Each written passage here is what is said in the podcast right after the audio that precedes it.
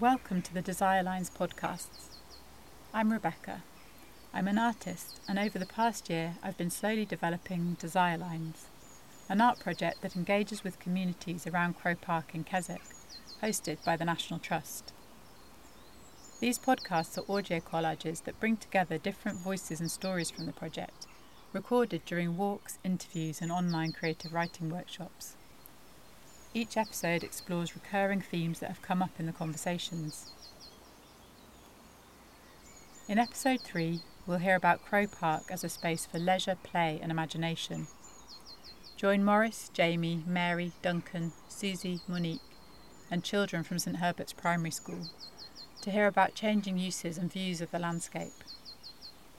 They'll take us from the birth of the picturesque movement and beginnings of tourism to how a travelling theatre found a permanent home by the lakeshore, to other stories that spring from Crow Park. What sort of information? Where do you want this description, story, narrative to go? Lots of little snapshots. creates this explosion of taste. This artifact was once a guitar. What do you think about the view of looking over Crow Park? What? What do you think of the view looking over Crow Park? Is it really good or? beautiful. At this point, Yeah, I think of it as a place I live. Not I really don't know. I don't know. like it's like a documentary, really a nature documentary. Just you're in that documentary, and you're the one filming it and commentating it. ready, I said it. Go! Ah!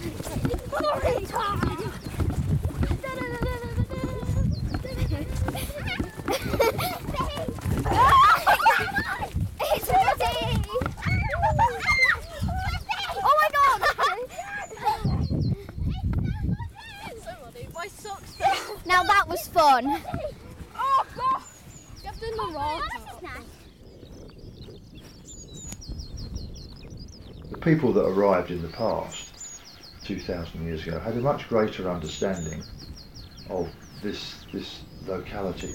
And in fact, if you think about hunter-gatherers, their knowledge was amazing compared to today's uh, agronomists who just deal with one species. A hunter-gatherer had to know hundreds of plants, hundreds of animals, hundreds of soil types, rock types, where to go, when to move. Their, their knowledge was phenomenal. So we arrive, I suppose we arrive in the 17th, 18th century, and then came the, the Romantics, who would, you know, wrote very strange things about Borrowdale. And they would stand at the Crow Park and say, what a terrifying place. they, were- they, they thought the place was terrible, um, and that man shouldn't venture here. plantation of oaks that once covered Crow Park was cut down. From that mm, moment, visitors to Keswick were able to see a vast new panorama. Of mountains and lakes, framed by woodland and and pastures. pastures. The view became celebrated, and the travellers, artists, and writers were drawn to, the, the valley. Among, Among them them was the painter Thomas Smith, who published one of the first prints of Derwentwater, and the poet Thomas Gray. Whose Visit to Crow Park in 1769 was recorded in a renew- renewed travel journal. This was an opening chapter in the discovery of the rich cultural landscape of the Lake District. Okay? They, they brought it they brought it to life. They the, the, the artworks that you see are some sometimes exaggerated, but of course that then generated more interest from. So then we moved into we moved into tourism. So this at this time, um, this, the trees were already gone off Crow Park when the Romantics were here. Yeah, well, so so Wordsworth we're talking about early 1800s. That the trees had gone off Crow Park in the mid mid 1700s. Mm-mm. so just before. Um, and, and also, probably at the time of Wordsworth, if you if you look at some of the pictures and paintings, um, there were probably less trees because um, because there was so much more industry. Theatre by the Lake itself um, opened on the 19th of August 1999, but before that there was a theatre called Century Theatre, which was known locally as the Blue Box. That started, um, I believe, in the 50s, and it was um, started as a touring theatre, so it was made up of trucks that travelled around the north of England. Um, and it came to Keswick for its summer season. And it actually wasn't down by the lake; it was in Central Car Park, which is on on the way to Booths. Um, but at some point it ended up at the theatre, and in 1975, I believe it, um, it ended up on the theatre site down at Lakeside um, and stayed there for 20 years. Um, there's sort of legend that it failed its MOT, so it couldn't move any further. It was very quirky, and you know, if you sat in E8, it rained apparently, and you got wet.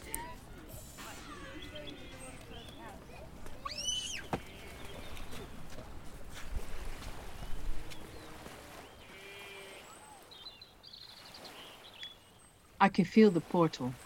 It is pulsating while water drops are flung around. I put one finger through and immediately something grabs me.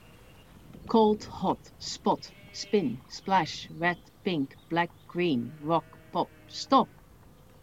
It's the effect of the brainwash. It makes you see people in an explosion of colors, all different.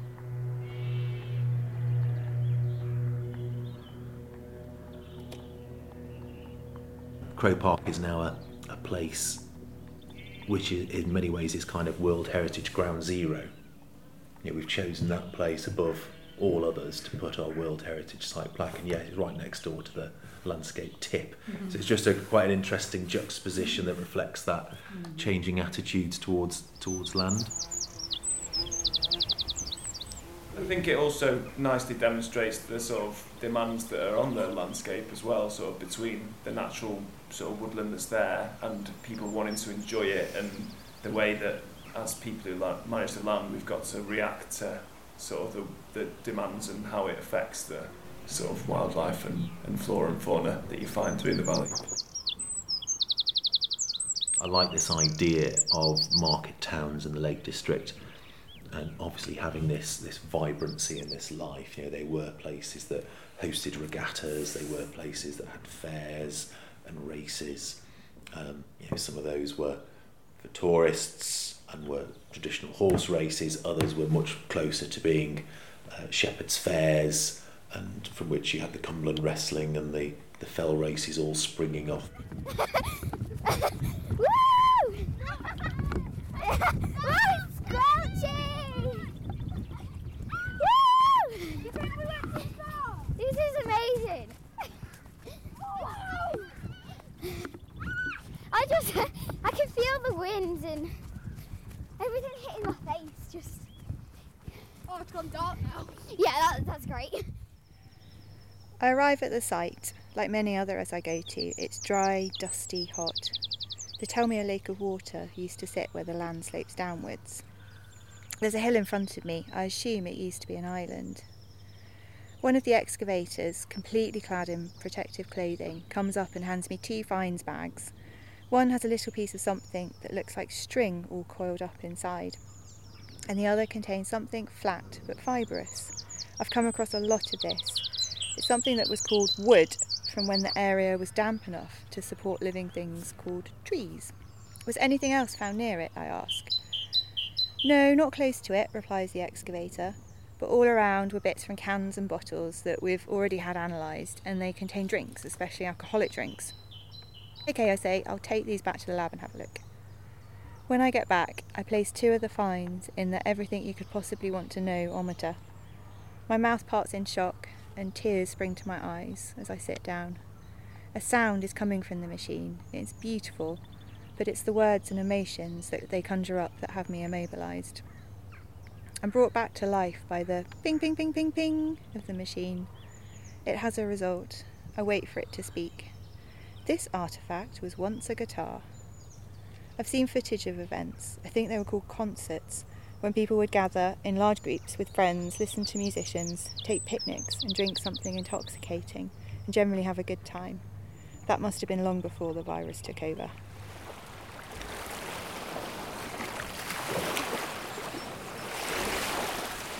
because there have been lots of little snapshots of things that have been really special and amazing. And sometimes it's just, you know, it could be a show that that goes down really well with the audience, and you just feel that electric sort of feeling of enjoyment of that the audience, and there's something hugely rewarding about that. You know, when I'm front of house, you'll just be walking around and you'll you'll see that sunset coming in, or um, you'll see all the people out on the park, or it's just or things like you know when the helicopter lands and you can hear it inside the theatre and it's always very much there um, and I know when I used to work I used to be the company stage manager and, and so you'd be working like in a black box on stage not seeing any light and then you'd have to go from stage left to stage right via the dressing room or something you go past stage door where you look through to Crow Park and you go oh my goodness you know it'd be raining or it'd be a beautiful red sunset but you'd suddenly see the outside world and it was always Crow Park you know it's something quite magical about that and then you go back into your black box you know, into another world.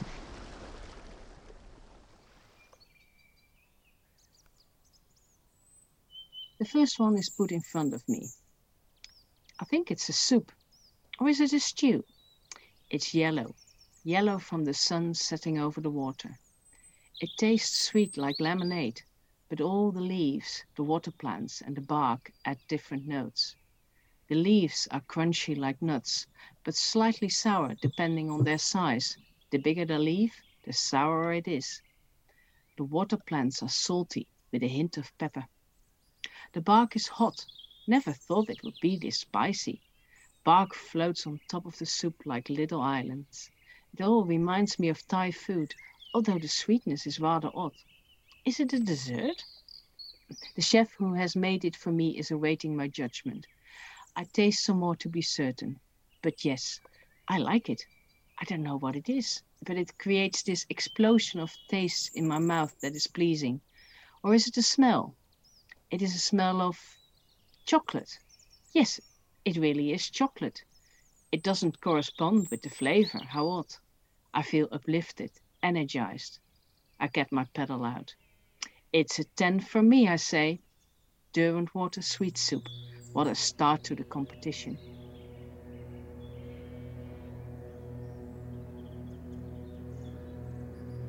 I imagine from about 1780 onwards, it was quite common for, for local shepherds and farmers to act as guides to the early mm. tourists and those seeking seeking out picturesque uh, experiences.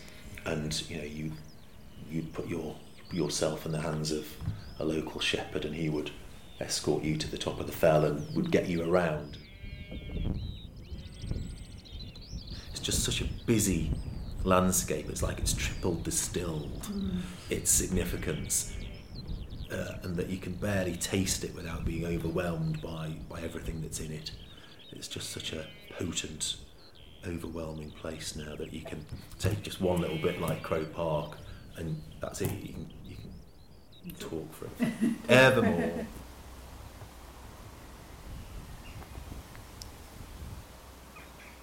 This podcast was edited and produced by R.L. Wilson. Recordings were made by Rebecca Baynart and R.L. Wilson. Thanks to everyone who's contributed to the project so far, and Jesse Binns and the North and West National Trust team for their support. The Desire Lines project is part of Trust New Art, the National Trust's programme of contemporary arts, supported using public funding by Arts Council England. To find out more, visit nationaltrust.org.uk forward slash desire dash lines.